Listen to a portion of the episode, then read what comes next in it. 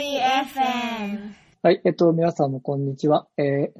ー、Behind the ICT4D ラボのポッドキャストとして、えー、今回、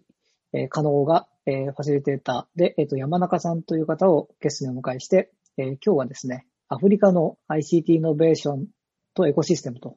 いうことをテーマに、えー、やっていきたいと思います。ちょっと山中さんに自己紹介は後ほどしていただきますが、えー、まあ、最近出た Google と IMF が出したレポートとか見るとですね、やっぱりその、インターネット経済っていうのが、まあ、アフリカの GDP のすでに5%ぐらいになってて、で、現在1800億ドルのこう価値が2050年には7000ドルまで、まあ、つまり3、4倍にはこう膨れ上がるというようなことがあって、やっぱアフリカもこう遠いところですが、やっぱ ICT とかったインターネット経済っていうのはもう着々と進んでいると。で、山中さんとはですね、私があの、JICA にいた時にルワンダの、えー、担当していた時に、えっと、ご一緒させていただいた専門家の方で、えー、私もそのご縁でルワンダで、こう、イノベーションラボに3ヶ月ぐらいどっぷりフィールド調査をしてですね、あの論文とかも ICT 立国とか、ルワンダの ICT エコシステムというところで論文も出させていただいて、まあ、そのあたり興味ある方は、あの、リンクも貼っておきますので、あの、ブログとかも見ていただけたらなと思っています。はい。で、えっと、早速ですが、えー、まあ今日そんな感じでゲストはあの山中さんなんですが、えー、ちょっとまああの、最初自己紹介いただい、簡単に自己紹介いただいて、えー、そしてその今、えー、取り組んでおられる、まあ、JICA の ICT イノベーションエコシステムプロジェクト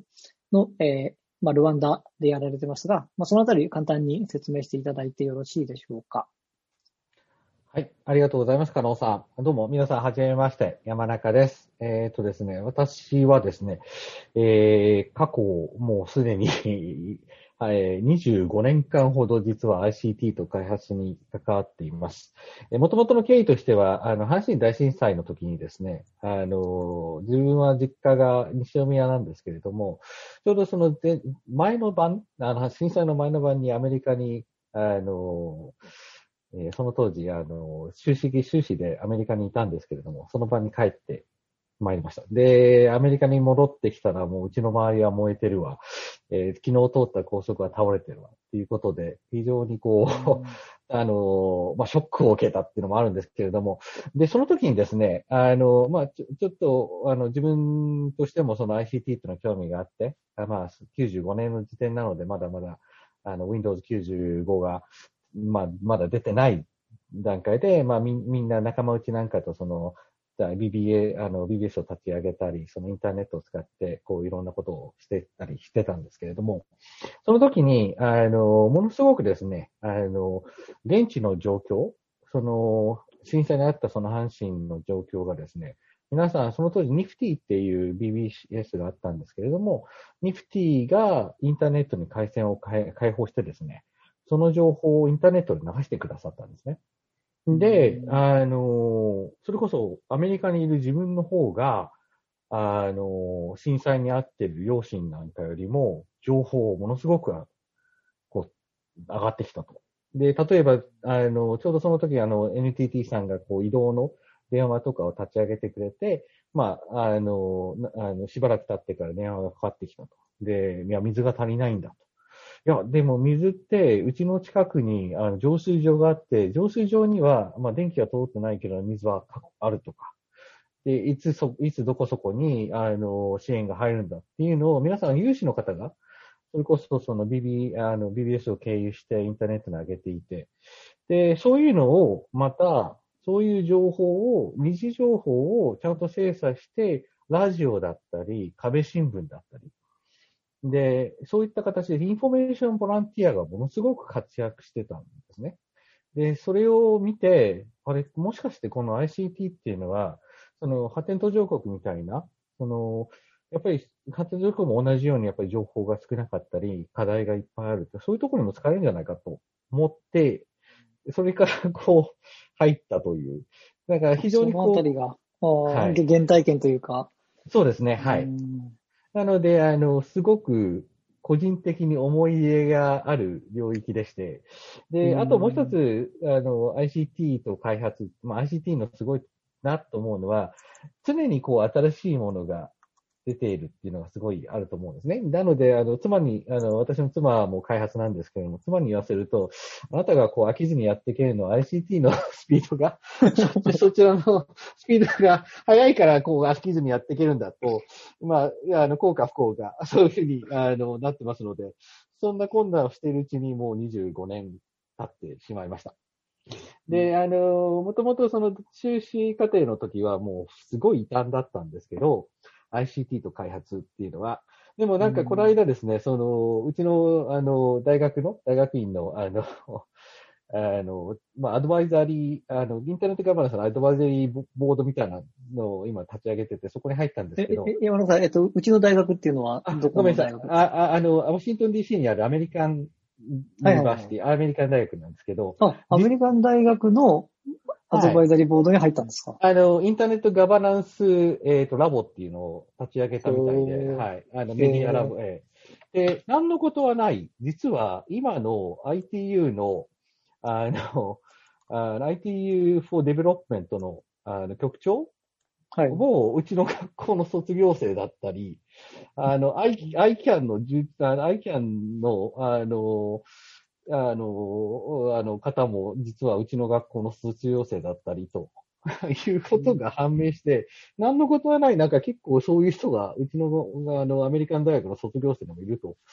いうことが判明したので、実はそんなに異端ではなかったのかなと、この頃思うようになってきました。とはいえ、あの、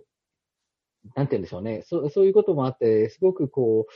あの、特に20世紀、こんなこと言うのも歴史家みたいですけれども、20世紀の終わりに、一回ものすごくその IT をバブル、IT バブルがあって、それを見て、あの発展途上国でもものすごくその IT を使おうっていう機運が高まったんですけど、それが高まって落ちて、今また上がってき始めてると見てるので、まあそういう意味ではなんかいろいろこう今まで見てきています。で、あの、加納さんからご紹介があった、その、あの、ルワルワンダの ICT のプロジェクトなんですけれども、そちらの方ももう今年で10年経ってしまいました。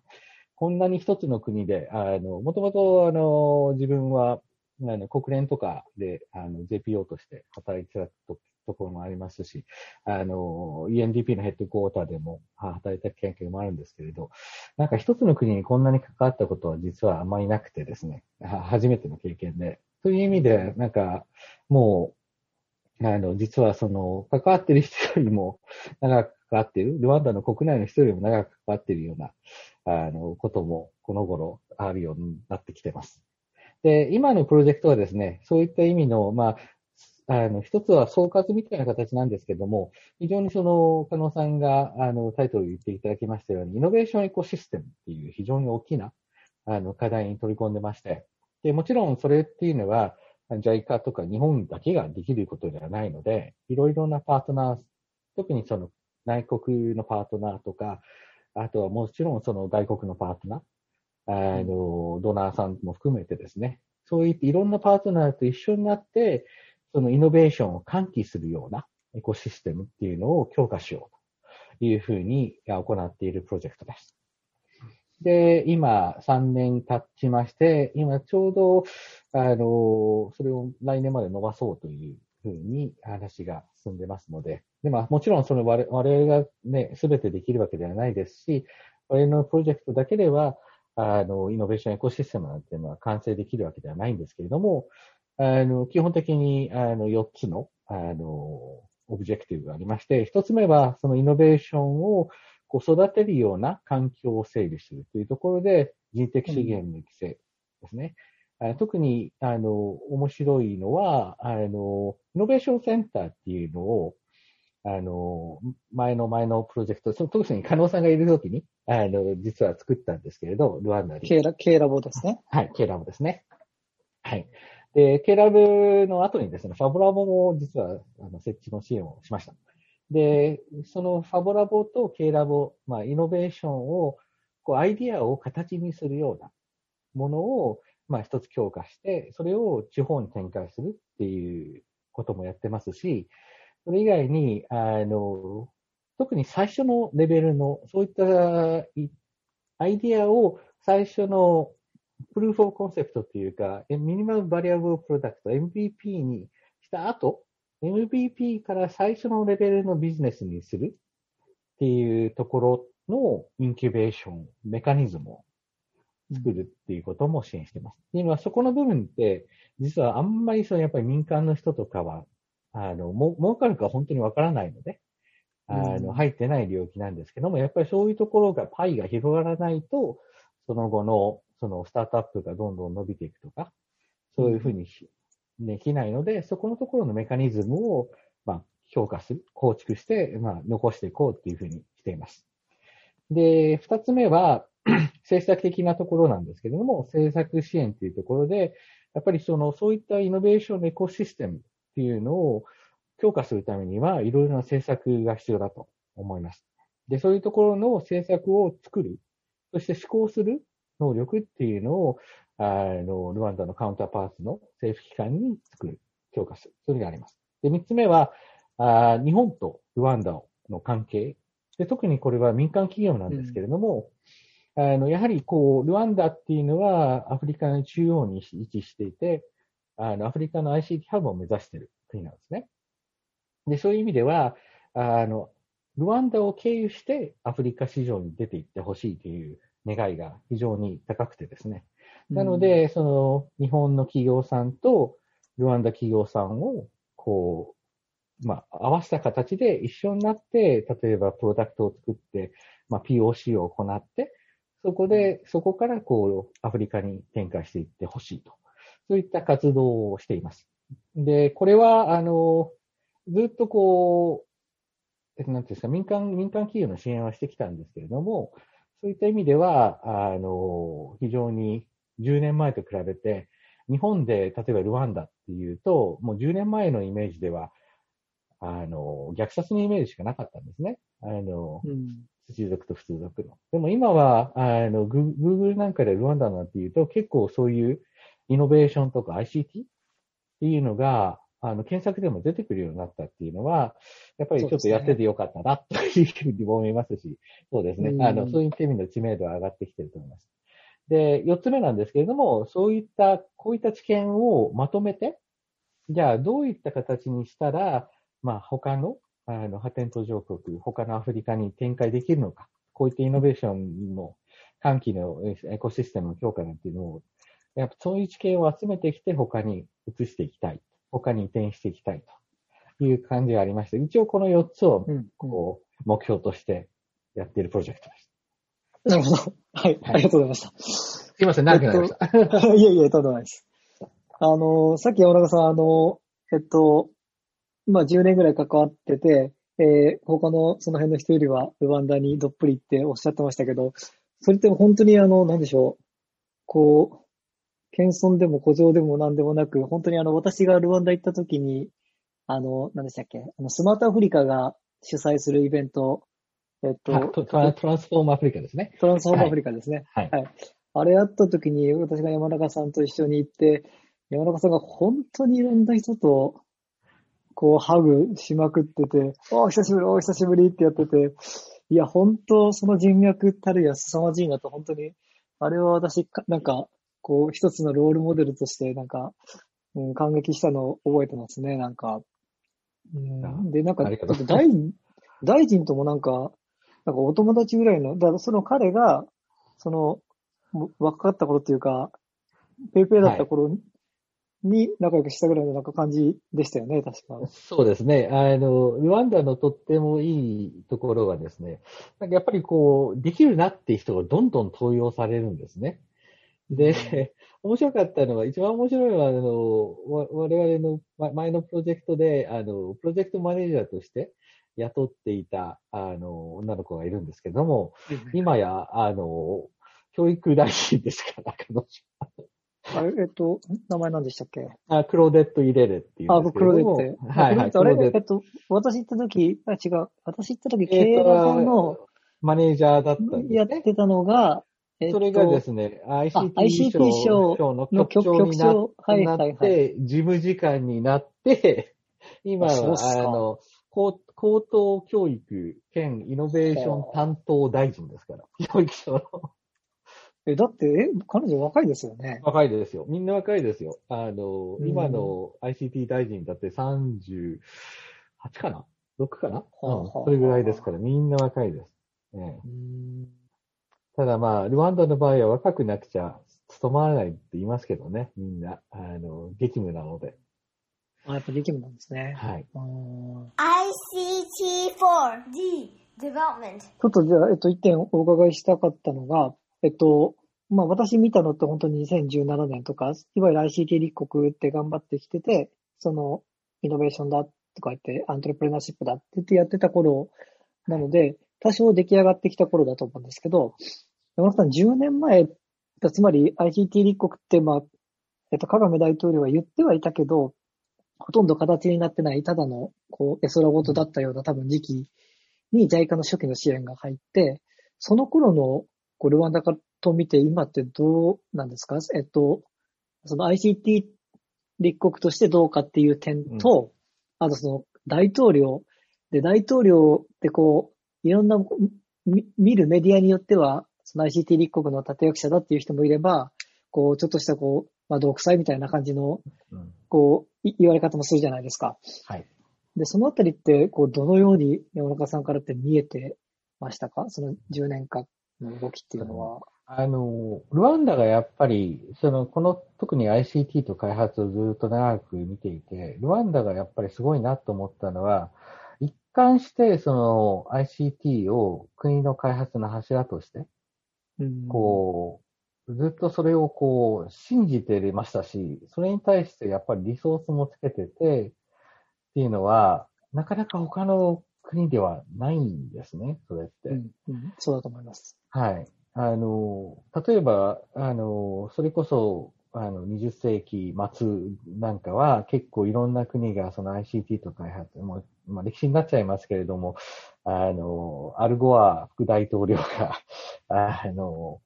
えーマルえーマルティニースーパーコリドーじゃなくて、ごめんなさい、えっ、と、グローバル、何でしたっけ？あの、イニシアティブを、あの、あの、立ち上げた時なんかは、もうやっぱりい。ろんな、い、ろんな国が、あこれ ICT を使ってこう、儲けようとか、ICT を使って開発をしようという機運がすごい高まったんですけども、それが大体もう2003、4、5年ぐらいですかね、にははい。結構もう、その、それが結構下火になっちゃって、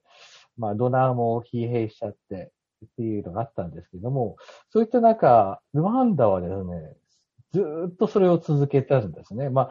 それしかなかったっていうのもあるのかもしれません。あの、うん、うん、ルワンダの場合はやっぱりこう資源が少ないっていうのも一つありますし、そうですね。で、はい。そういったところでやっぱり人的資源をこう使っていかなければいけないっていうのは、そういった意味では結構日本とかシンガポールに似ているのかもしれませんね。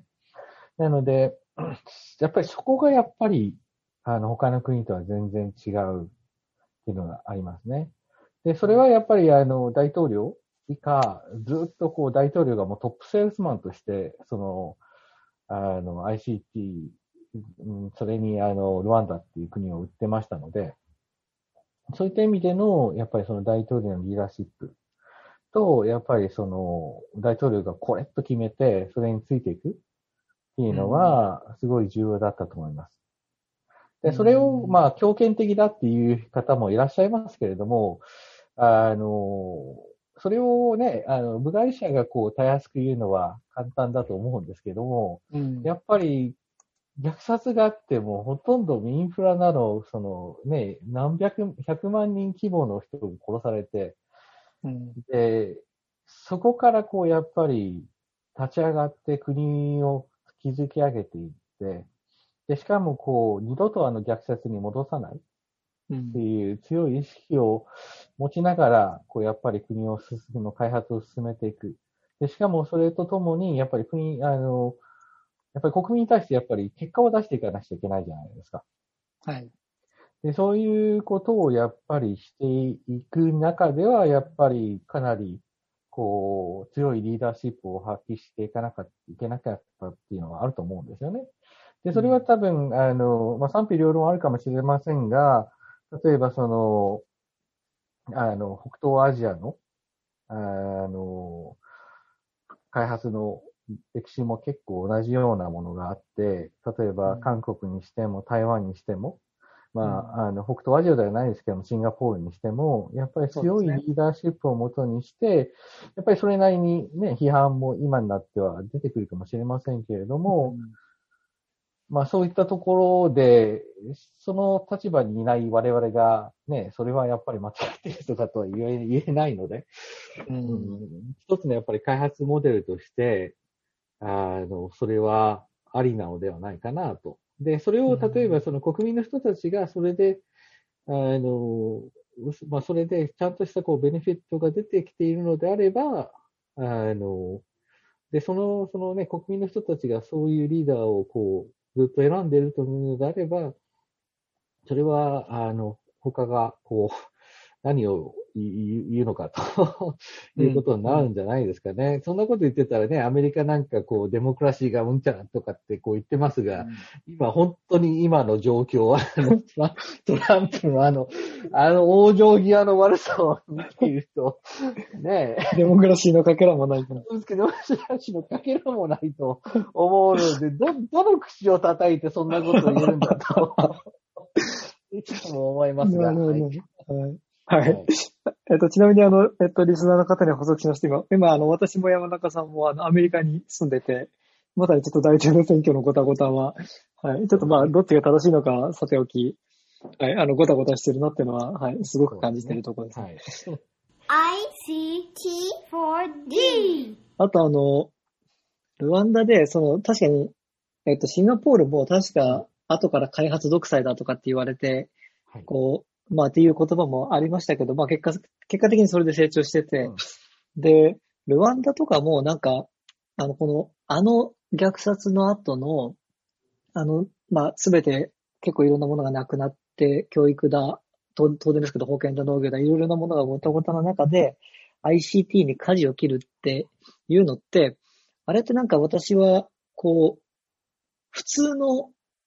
すごく平等に考える民主主義な国だったら絶対にできないことだなとうん思ってて、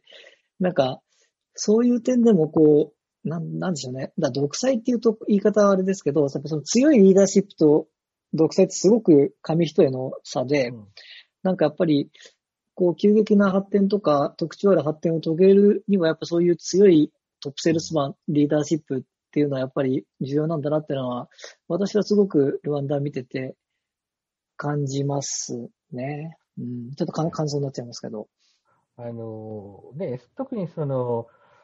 こう、過渡期にはそういう、まあ必要枠かもしれませんが、そういうのもなければ多分、そこまで至るまでに、ご、国がごたごたしてしまったり、汚職でこう、汚職にまみれてしまうと、その、そのね、次のステージ、まあ国民がこう、ある程度教育を受けて、えーちゃんとこう、あの、いろいろな、こう、で、しあの、なんていうんでしょう、市民、市民社会として、こう、まあ、国に対して働きかけて、そこまで行くまでに、あの、汚職とかで、こう、まみめてしまったり、その教育制度がちゃんと整わなければ、多分ずっとそういう状況が続くのではないかと思うので、そういった意味では、もしかしたら必要枠なのかもしれませんね。そういった強いリーダーシップのもとに、例えば、教育をちゃんとするとか、保険制度をちゃんとするとか、あの、インフラを整えるかっ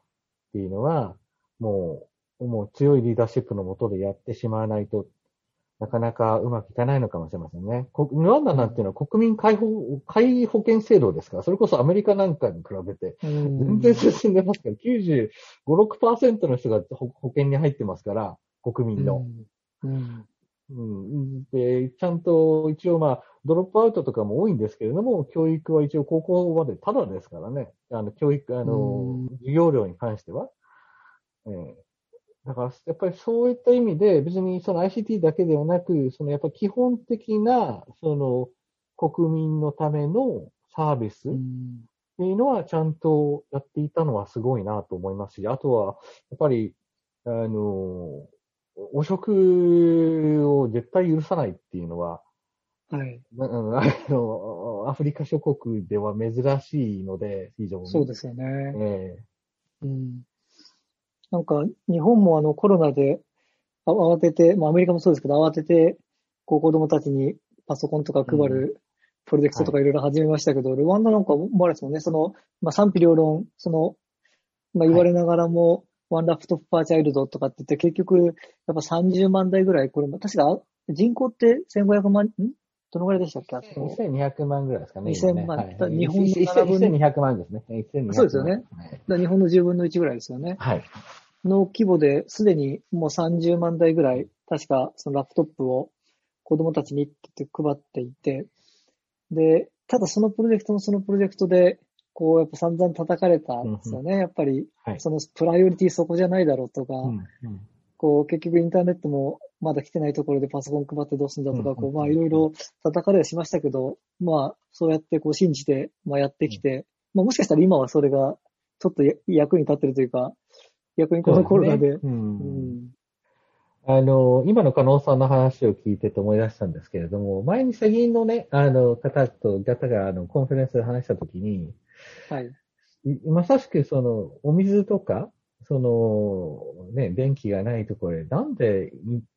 ICT なんですかって話したときに、それを、それはそんなこと必要ないって、あの、そういうことを思っている我々が言うのは、それこそおごってるんじゃないか。うんいう話をされたことがあって、まあ、まさ、まさにそう、その通りだと思うんですね。彼らがそれが、まあ、それがプライオリティで必要であるというふうに思っているのであれば、うんで、ほそういう、なんて言うんでしょうね。みみんな結構ニーズっていうのはちゃんと把握してるんですよね。どこの世界でも。どこの国でも、どこの農民だって自分たちが必要なものっていうのを把握しているので、うんそこで、一定に、いやいや、そんなの必要ないですっていうのは、我々が持ってる我々が言うのは、すごく怒ってるなっていうのは、一つありますよね。で、まあ、それこそ、加納さんが先ほどおっしゃってたように、まあ、COVID、まあ、あの、まあ、ルワンダなんかでもまだデジタルドバイドはものすごくあって、やっぱりそこは対処していかなくちゃいけない問題なんですけども、うん。ね、そういうことをこうネグレクトしていた、あの、いまあ、強いて言われてる先進国、日本なんかでもだって、あの、デバイスがなかったからアクセスできないっていうケースが多かったって聞きますし、うんあの、私今、あの、加納さんがおっしゃったようにニューヨークなんですけれども、ニューヨークなんて本当に何ヶ月も、あの、ロックダウンになってから、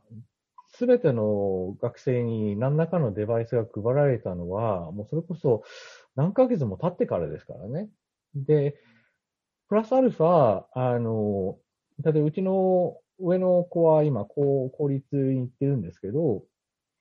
あの、公立の学校が開けてる一つの理由は、やっぱりこう、ご飯が食べれない子が多いっていうので、要はそのうん。給食を提供しなくちゃいけないのと、あとやっぱインターネットがうちでは、うん。なかなかそのブロードバンドコネクションがないから、学校に行って、オンラインでも学校に行って、こうアクセスするしかないと。うん。いう状況があるので、そんな先進国と言われてアメリカでもそうなので、そういった意味では、あの、す進んでいる、なんかそういうのをちゃんとこう対処している。例えばこうあの、まあ、全然違うプロジェクトで今、エジプトのあの、ことをちょっと調べたことがあるんですけども、エジプトなんかは中,、中学生全員にタブレット渡してるんですよね。へえだから、んそういう意味ですごく今回助かったって言ってました。ううんん、COVID-19 になる前に中学生にはみんなタブレット配ってたから、そういう意味では授業が、あの、提供できたと。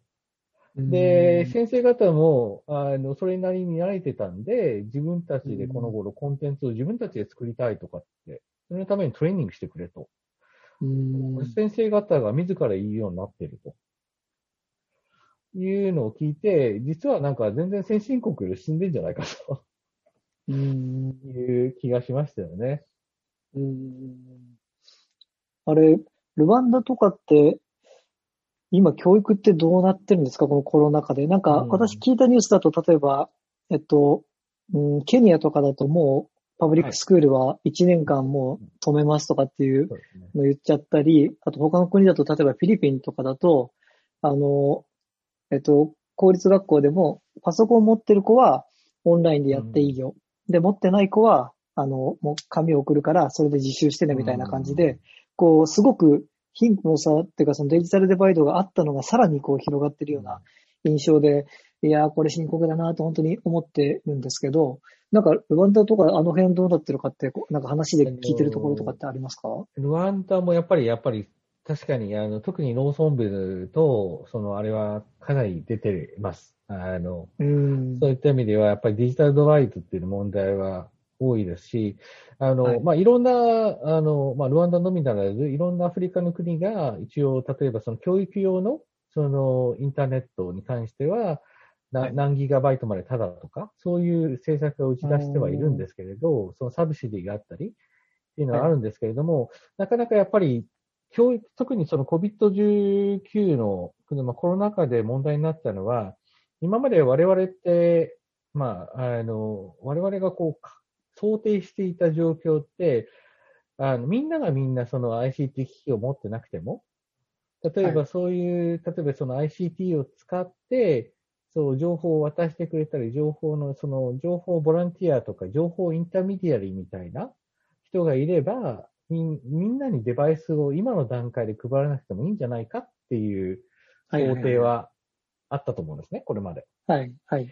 今回明らかになったのは、教育なんていうのはみんながアクセスしなくちゃダメじゃないですか。例えば家族5人いてとか6人いて、子供が4人いて、子供が全然違うクラスにいるってなって、そうすると、一家に一台、まあ、タブレットがあったり、一家に一台スマホがあるだけじゃ、やっぱりダメなんですよね。あの、アクセスできそうですないので。ね。うんはい。で同時刻に違うコンテンツをいろんな人がアクセスしなくちゃいけないっていうのは、ちょっと、かなり考えさせられました。それに関しては、今回、コロナ禍で。なんか我々が考えていたよりも、実は本当にそその普及っていうのが必要であって、そうじゃないとデジそ、それプラスアルファやっぱりデジタルリテラシーがちゃんとしてないと、うん。こういう状況になった時には対処できないっていうのが、ちちょっと、あの、自分の考えが甘かったなと思いました、今回。うんそうですよね。うんうん。なんか我々が思ってた以上のスピードで、まあコロナもあって急激にこう、うんなんでしょう、必要インフラというか、本当水、水電気級の、ね、タブレットとパソコンなんかもっと先の話でしょって言ってたのが、急にポンってきちゃった感じですよね。そうですよね。だから、そういうところに先行投資をしていた国とか、だからうん、そういう意味では、ちょっとラッキーだったのは、あの、まあ、よ 4G にしても、はい。あの、3G にしても、やっぱりモバイルインフラがものすごく世界的に、まあ、発展してきたっていうのと、ね、そういう、そう、そういう、その、あと、その、やっぱりコストも昔に比べてかなり下がっているっていうのは、やっぱりそれは、それがあったからこそ、なんとかみんなコロナ禍でも、あの、うん。ビジネスコンティニティができたっていうのはあるとう思うんですね。んだから、そういう意味では、これが多分10年前だったら、もう、こんなんじゃ済まなかったですよ、多分。インフラがなかったですからね。まるっきりそうですね。ええあの、まあ、そういった意味で、今回、で、これが多分新しい、こう、社会的なノノーマルになるんだと思うんですよね。こういった形で、こう、社会生活を、うん。だそうなった時に、やっぱりこれまで以上に、デジタルデバイドの問題とか、デジタルリテラシーの問題を解決していかないと、どんどんどんどんその格差が広がってくるんじゃないかなとは、危惧してます。うん。ICT4D. あの、デジタルデバイドの話だと、あの、前私がブログに書いたの、確か山中さんもコメントをいただいたかと思うんですけど、あの、結局アフリカに今おっしゃった通り通信網もどんどんできてきて、結局アフリカの田舎でもインターネット 3G とか 4G 使えるようにはなってきてる。一方で、あの、結局パケット代の差がやっぱり凄まじくて、あの、私のやったやつですね、GSM だったかな、確か。DSMA ですね。はい。うん。GSMA、はい、なんかその世界の通信、えっと、会社連合みたいなところが出したやつだと、そう、1ギガバイトあたりの通信量が一番安いところがインドとかイスラエルとかで、はい。そのあたりがだいたいもう10セントうんぐらいのところ、こう、マラウイとかベナンとかになってくると、その27ドルとか8ドルとか、だからもう、国によってだ、えっと、同じようなインフラはあるんだけれども、アフリカとかの国だと同じ通信量なのに、パケ代が300倍かかるみたいなことになって、やっぱそこもやっぱり凄まじく、こう、インフラが届いてるからじゃあ安心だねっていうふうにやっぱりまだまだなんないんだろうなっていうのを思いますからね。そうですね。ジンバブエなんか80度ですからね、地位が。ああ、凄まじいですね。凄まじいですからね、そういう意味では。まあ、あの、通信業者さんはやっぱりこう、投資を回収しなくちゃいけないっていうのがあると思うので、はいはいはい、なかなか難しいとは思うんですけど、例えば、あの、ルワンダなんかでは、あの、規制局がものすごくやっぱり、こう、下げろ、下げろっていう、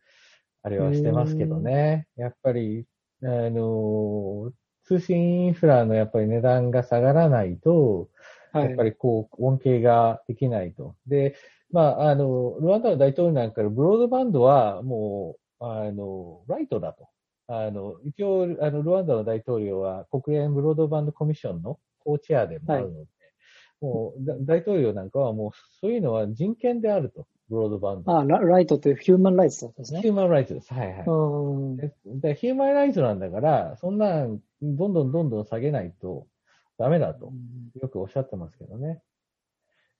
要は、こう、教育の権利とか、保険の権利とかと同じように、もうブロンドバンドとかのは権利なんだ。あでも、でもそれを民間企業に言ったって民間企業側はそこまで、いやでもうち別にフィランソロフィーじゃないんですよってなっちゃいますよね。そうですね。で、まあ、そういった意味ではちょっとそこら辺どういうふうにするのかっていうのもあると思いますし、なかなか今通信業者さんもね、あの、通信業だけで儲かるわけではないじゃないですか。莫大な投資をしなくちゃいけない場合には、なんかあんまりその通信料金だけでは儲からないとなってくると、ちょっと違った、例えば、あのね、あの、サファリコンみたいに、サファリコンは多分もしかしたら通信よりも、あの、はい、M、M ペサ関連の方の、うん、あ手数料とか、あっちの方が多分、ちゃんと調べたことはないんですけれども、多分そっちの方が儲かってんじゃないですかね。確かにそうかもしれないですね。うん。やっぱり付加価値サービスをと取り込んでいかないと、やっぱり儲からないと思うので、うん。インフラに関しては。うん。逆にそっちでお金が取れるようになると、その基礎インフラの通信の方を下げても、まあ、ペイできるっていうんで、うん、まあ、それは結構ウィンウィンな話になってきますよね、国民にとっても。ね。はい。で、やっぱり、そういった意味では、やっぱり国の投資っていうのも、まあ、あの、難しいところは多いですけれども、やっぱり、ね、あの、それなりにしていかなくちゃいけないと思いますし、例えば、うん、まあ、いろんな国でユニバーサルアクセスファンドみたいな形で、あの、特にその民間が行かないようなところを、こう、ユニバーサルアクセスファンドで補うっていうような活動はしてますからね。うん。ICT4D! なるほど、なるほど。えっと、時間も若干、あそうですね。経ってきたんですけど、あの、もう一個だけちょっと話したい話があって、えっと、アフリカのこう、イノベーションエコシステムはどこに向かうべきかっていう話、うん、私、個人的な好きな話というか興味深い話、興味があって、えっと、なんか前に、えっと、サセックス、確かサセックスの、えっと、トニー・ロバーツだったかなっていう人の、あの論文かなんか読んだときに、こう、ICT、アフリカに欧米型のモデルを持ち込むのってどうなんだろう、もっと現地にあったやり方あるんじゃないのみたいなのを読んで、確かにそうだなと思ってですね、うん、この、今、日本の、例えばクラウドが GAFA に乗っ取られてるのと、まあ、同じような感じで、結局、アメリカ型とか欧米型の企業モデルを頑張ってシリコンバレー型を取り込もうとすればするほど、あちらの2番センチというか、あちらから教えをこうというか、コツとか進んでる方は全部あっちにあって、それのこう真似をしていくような形だと、こう、いつまで経っても、こう、追い越せないんじゃないかみたいな話だな、があるなと、個人的に思ってるんですけど、うん、このあたりってこう、現場で見られてて、どう感じますか？そのアフリカが今後発展していくというか、その常に欧米のこう2番センチではなくて、こうそこをこう乗り越えていくのに、今のイノベーションのエコシステムのモデルっていうのがこう適してるのかみたいなところなんですけど。あの、加納さん、でも、考えてみると、モバイルマニーって、モバイルマニーが生まれたのはウガンダ、ケニアなんですよね。うん。だから、あの、そういった、あのね、モバイルマニーの、あの、コンセプト自体が生まれたのはガファでもないし、うん。うん。うん、もう本当に、アフリカが本当に生みの親なんですよね、モバイルマニーのコンセプトって。確かに、エムペサとかがだいぶそうです、先行してますもんね。うん。っていうか、だから、イノベーションが、その、ね、それこそシリコンバレー主導っていうわけではないと思うんですよね。必ずしも。で、うん特に僕はどちらかというとリバースイノベーションの可能性が高いと思っていて、うんあっていうのは、あの、やっぱりこう、例えばこうね、マイクロソフトの友人なんかと話してると、もう課題がわかんないとよく言われるんですよ。課題さえ言ってくれれば、技術的なものはなんぼでもあると。ただ、うん本社とかにいたりすると、課題がわかんないから、もう新しいサービスが出ない。うん。うん。だからそういう意味では、その GAFA のモデルって、必ずしもそのアフリカのコンテキストに合ったモデルじゃないし、じゃあ例えばうんじゃあ GAFA が新しいそのビジネスモデルをこう構築しようと思ったら、アフリカみたいなところで課題を発掘していかないと、うん多分新しいものはできないと思うんですよね。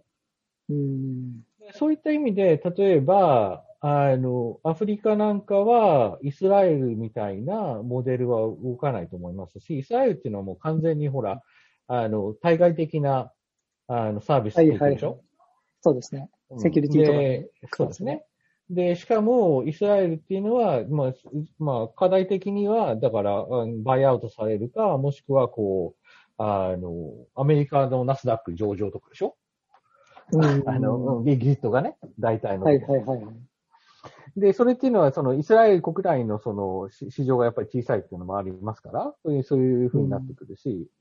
で、でもアフリカの場合はやっぱり市場が大きいっていうのと、これからどんどんそういった意味でいろんな、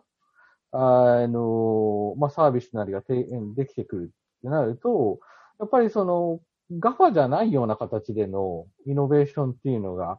増えてくると思うんですよね。だからこそ、うん。なんかガファが今、多分アフリカに取り入れようとしてようっていうのは、やっぱりそこら辺の危機感もあるんじゃないですかね、うん実は。うん。なんかあの、私がやっぱ圧倒的に不利だなと思うのが、やっぱあうん。の資金力で、うんうん。なんかあの、こっちにアメリカいるとなおさら感じますけど、やっぱシリコンバレーとかって本当にエンジェル投資家とか、ああいう投資家が本当に集まってて、うんこうすぐピッチやってお金があってもらえる、うんあの、すやっぱそういうなんかこうエコシステムが出来上がってるじゃないですか。はい。はい。で、一方、やっぱりルワンダいた時に、やっぱり起業家がみんな言ってたのはやっぱお金がない。うんうんこう、その最初のシードマネーとかがない。うんうんで、そのために、こう、頑張って、うんルワンダとかもそのフェイスターゴリラとかっていう、あの、ピッチイベントを作って、こう、海外から投資呼び込んだりとかって、頑張ってやってますけど、なんかそこのやっぱりその決定的なうん、こう、差っていうのも、なんかあって、いや、不利な戦いしてるなってなんかずっと感じてたとこでは、うん、あるんですよね。あの、確かにおっしゃる通り、その、全体的なそのエコシステムの環境っていうのは整ってないですね、まだね。でも、うん。考えてみれば、だってシリコンバレーだって、実はそういうエンジェル投資家が出てきたのっていうのは、それこそ、それこそ90年代の半ば以降でしょ。だからそんなに実は昔の話でもないと思うんですよね。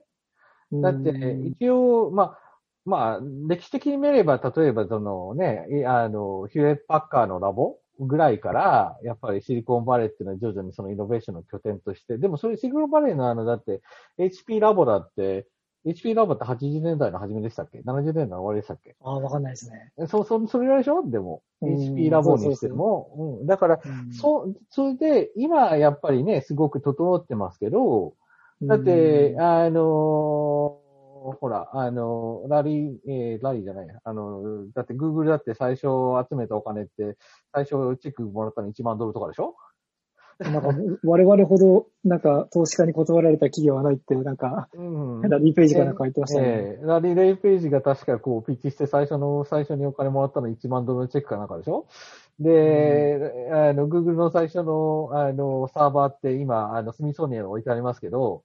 それこそ、あの、ラックに段ボール引いて、そこの上にあの、段ボールの上にマザーボード乗っけたのをこう、ラックにガーッとこう置いてあるのが最初のサーバーですからね。だか、ら、それがだって90年代の終わりだったわけじゃないですか。うん。えそれこそだって、うんだってアップルだと同じような風になってたわけじゃないですか。ガレージから始まって。はいはい。だから、今は確かにね、すごくそのうんエコシステムが整っているかもしれませんけど、じゃあ、じゃあうん10年後、同じようなエコシステムがシリコンバレーに残ってるかどうもわかんないし、で、うん今結構そういった意味では、あの、まあ、これはルワンダの話ではないんですけれども、例えば、あの、き今日、昨日、昨日、昨日ずっとなんか2時間ぐらい、ルモロッコのインキュベーションの方とこう、にインタビューしてたんですけど、なんかモロッコなんかはもう、まあ国がちゃんと出しているそのファンドもありますけど、なんかはい。大手企業さんがもうすでにスタートアップに関して、こういう課題があるから、もうスタートアップにこう、課題を提供して、それをこう、ソリューションを提供してくれと。うんそういう風なエコシステムができつつあるらしいんですよ。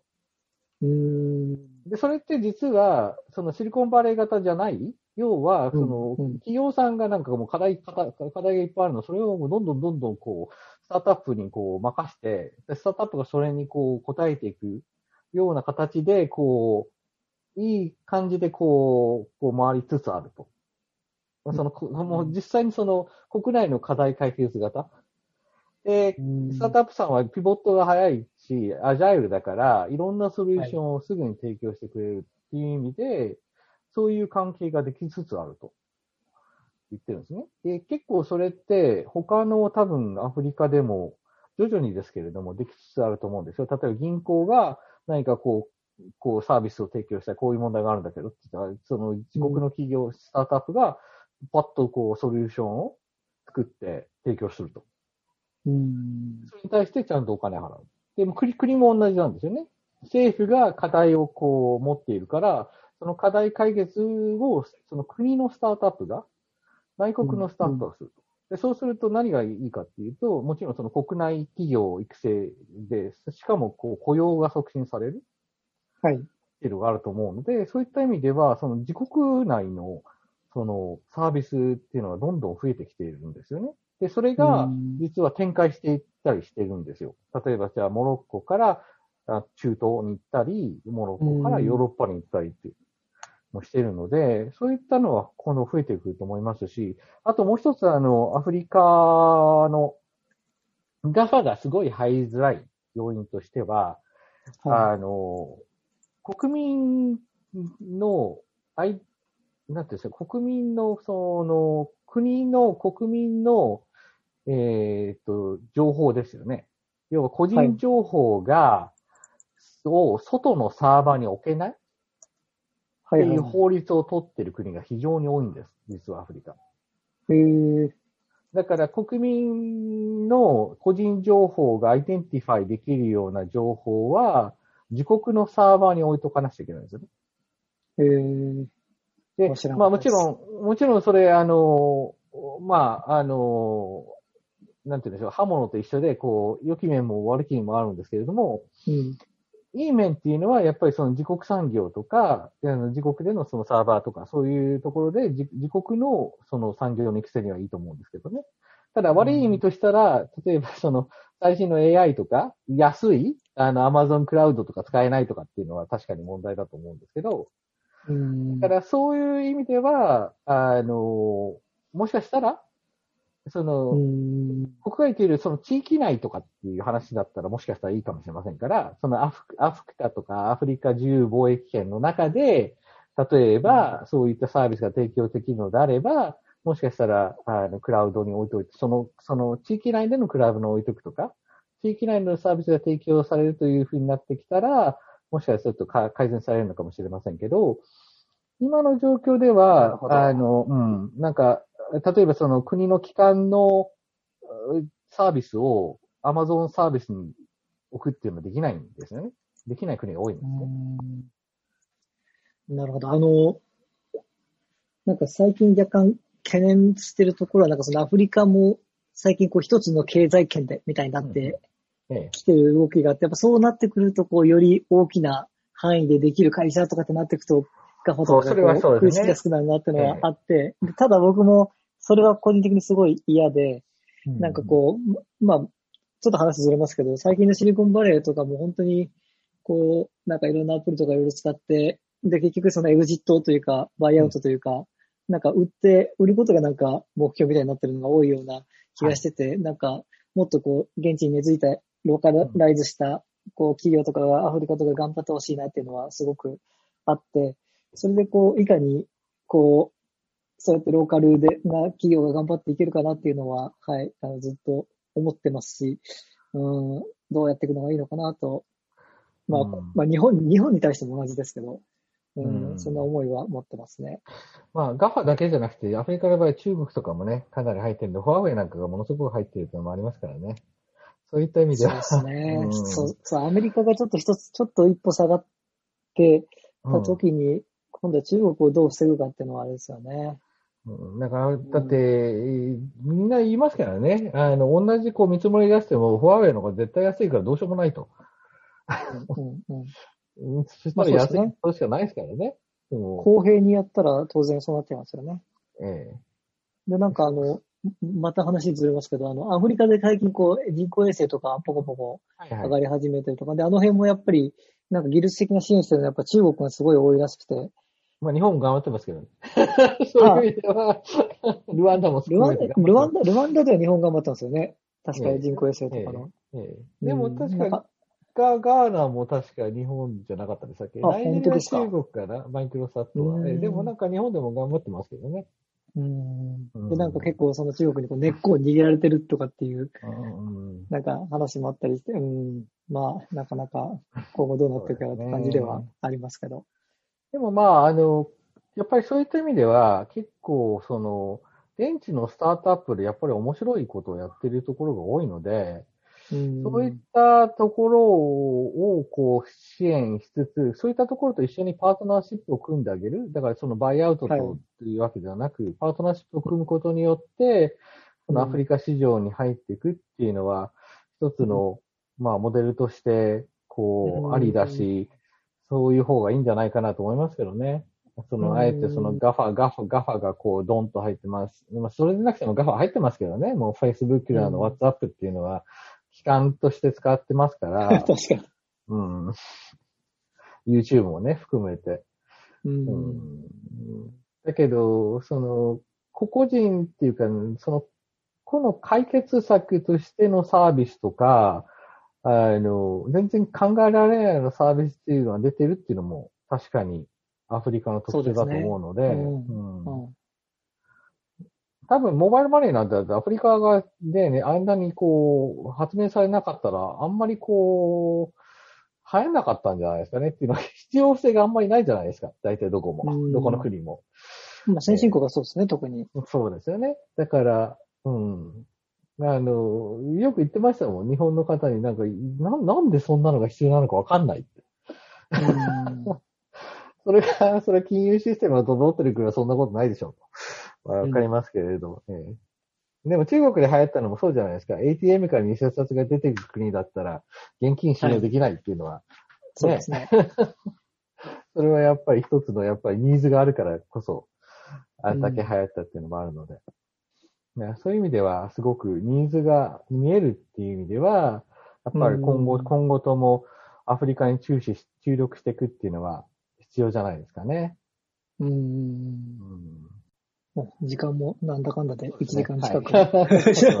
30分くらいと言いつつ、倍ぐらい喋っちゃいまし こういう話をすると止まんないので。た。そうですねちょっとまた、また次のはい。時にちょっとまたネタを取っておこうかなと思いますけど。ぜひぜひ。はい。じゃあちょっと今日はこのぐらいにしておきましょうかね。ね。はい。どうもありがとうございました。はいちょっとまた引き続きよろしくお願いします。はい。よろしくお願いします。今日はどうもありがとうございました。皆さはい、あん。りがとうございました。ははい。失礼いたします。い、失礼します。Fairly FM